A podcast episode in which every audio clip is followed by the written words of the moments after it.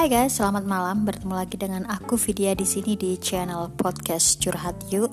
Dan topik kali ini aku mau membahas uh, bagaimana caranya mengajarkan anak membaca dan menulis di usia 3 tahun.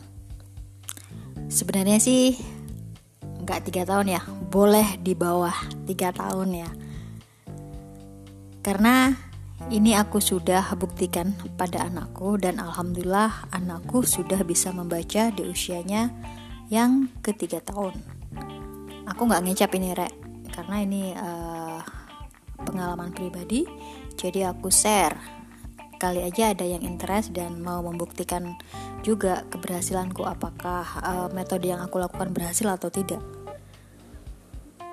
Jadi aku mau share di sini. Anakku lahir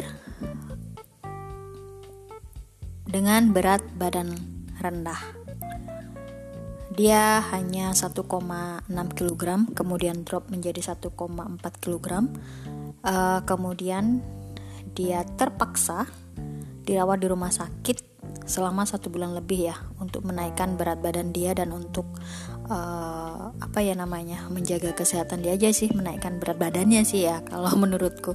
Karena waktu itu sebelum di rumah sakit nggak diapa-apain maksudnya nggak diapa-apain dia cuma uh, dikasih nutrisi aja mungkin.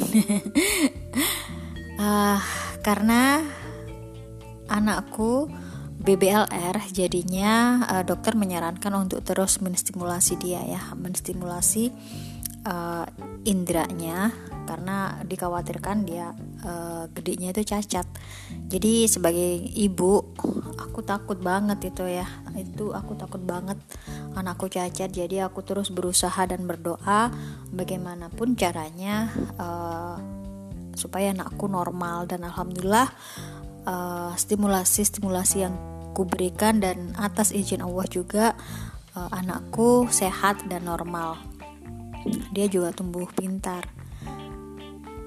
Jadi waktu kecil, waktu masih bayi, sedari bayi, aku sudah uh, perkenalkan dia dengan flashcard, kemudian banyak uh, mendengarkan buku-buku, mem, uh, apa, membacakan buku-buku juga aku kemudian juga mendengarkan musik ya. Yang aku lakukan adalah mendengarkan musik Mozart. Di situ kan ada musik Mozart ya untuk bisa membaca maksudnya untuk uh, konsentrasi saat belajar kemudian saat bermain. Di situ kan banyak bermacam-macam musik Mozart. Dan aku lakukan itu guys. Uh,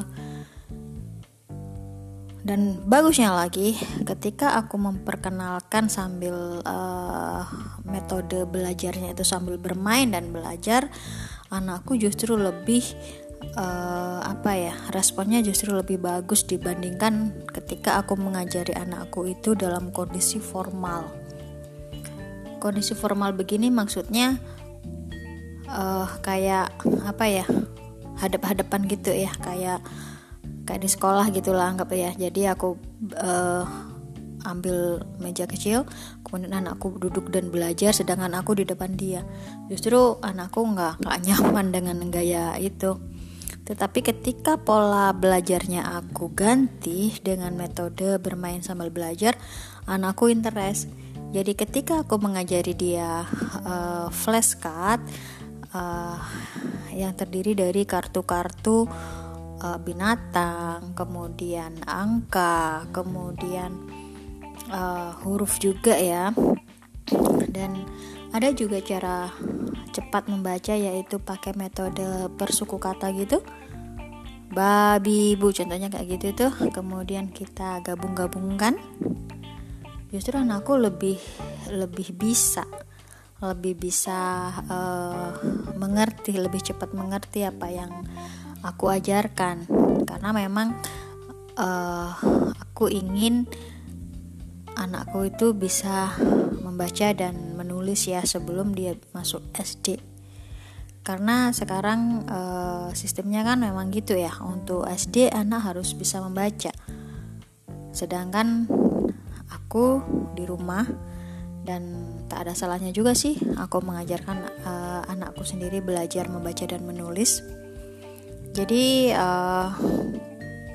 aku pede aja meskipun aku bukan seorang guru Aku bukan seorang praktisi pendidikan, tapi aku punya keinginan untuk mengajari anakku sendiri dan aku mau belajar untuk uh, mengajarkan anakku. Jadi setelah aku dapatkan flashcard kemudian aku juga tahu gaya belajar anakku uh, yang dia inginkan ya karena dia memang tidak bisa belajar terlalu serius itu nggak bisa. Jadi kalau belajar serius terlalu serius dia itu cepet bosan. Bahkan uh, 10 menit aja mungkin dia sudah bosan banget. Jadi harus diimbangi dengan bermain sambil belajar gitu. Atau bisa juga selain flashcard yang aku lakukan adalah membeli uh, puzzle. Di situ kan ada puzzle-puzzle gitu itu. Atau kita bisa bikin sendiri. Aku juga bikin sendiri ya dari karton yang aku potong-potong itu kemudian aku rangkai uh, aku rangkai kata dan dicari sama anakku. Kita gabung-gabungkan gitu jadi kayak main hide and seek.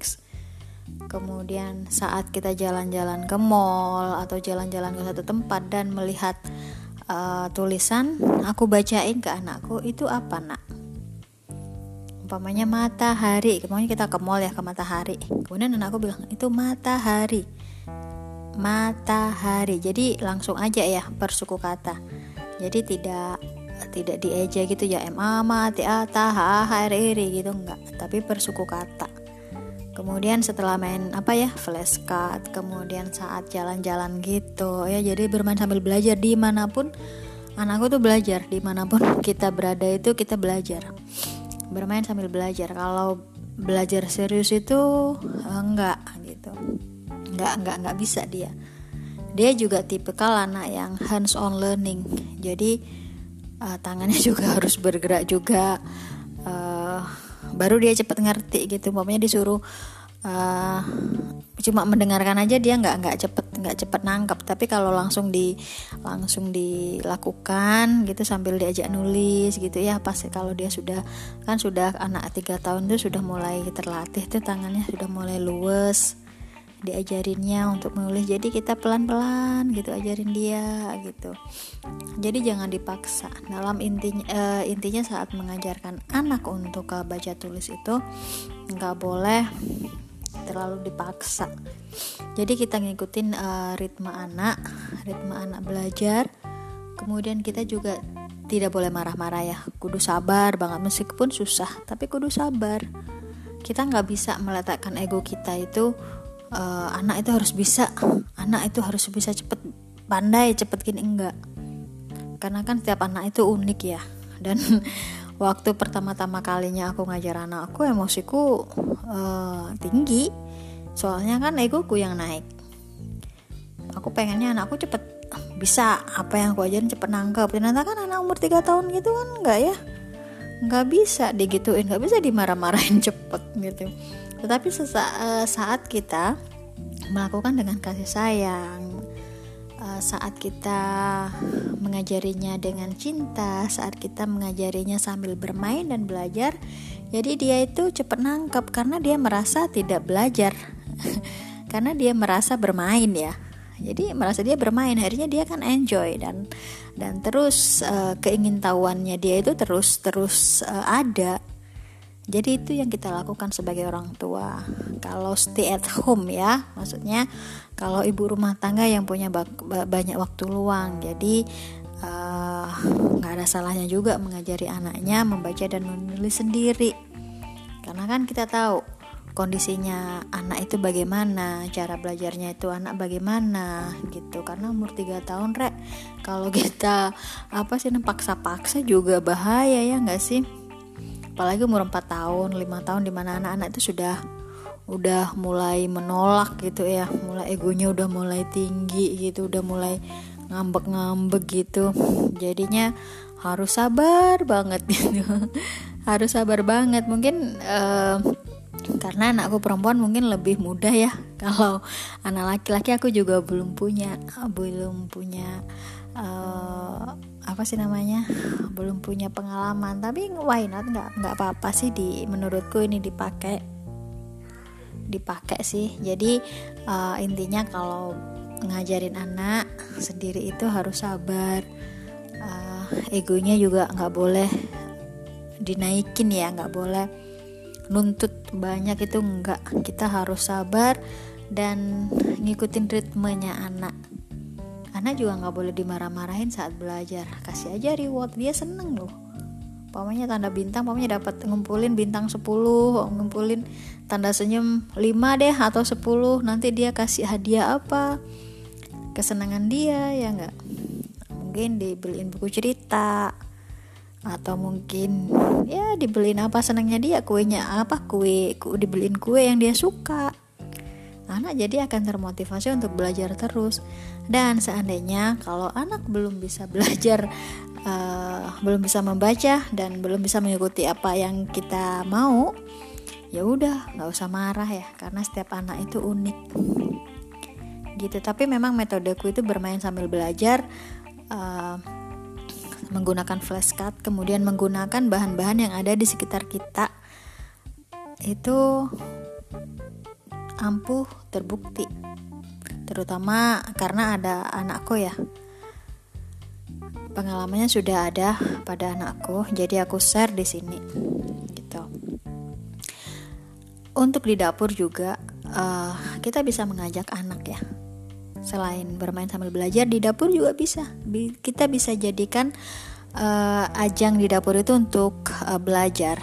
Uh, karena di dapur kan banyak tuh banyak sayur kemudian banyak bahan-bahan yang bisa kita pakai untuk sarana belajar. Misalnya gini saat kita motong sayur nih motong wortel deh. Uh, kita kita tanya sama anaknya uh, nak ini warnanya wortel apa? Orange kita ngasih tahu. Kemudian wortelnya ini berapa? Satu. Kemudian kita potong-potong lagi. Nih nih wortelnya uh, kita potong dua ya. Terus banyak satu ditambah satu jadi berapa? Dua gitu. Jadi banyak hal sebenarnya yang di rumah itu kita bisa manfaatkan untuk uh, belajar ya.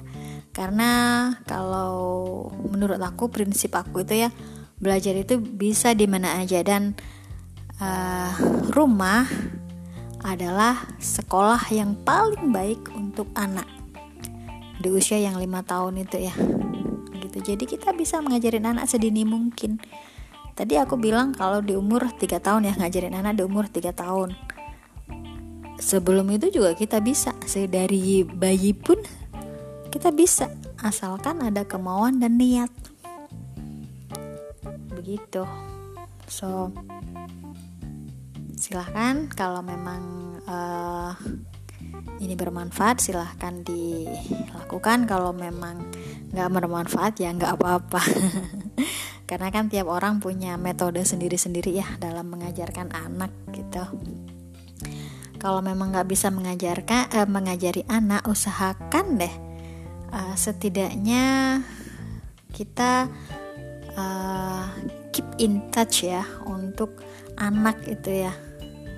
At least mungkin 30 menit atau 15 menit mungkin kita sibuk bekerja. Jadi uh, untuk anak itu kurang gitu. Jadi uh, sedih juga sebenarnya.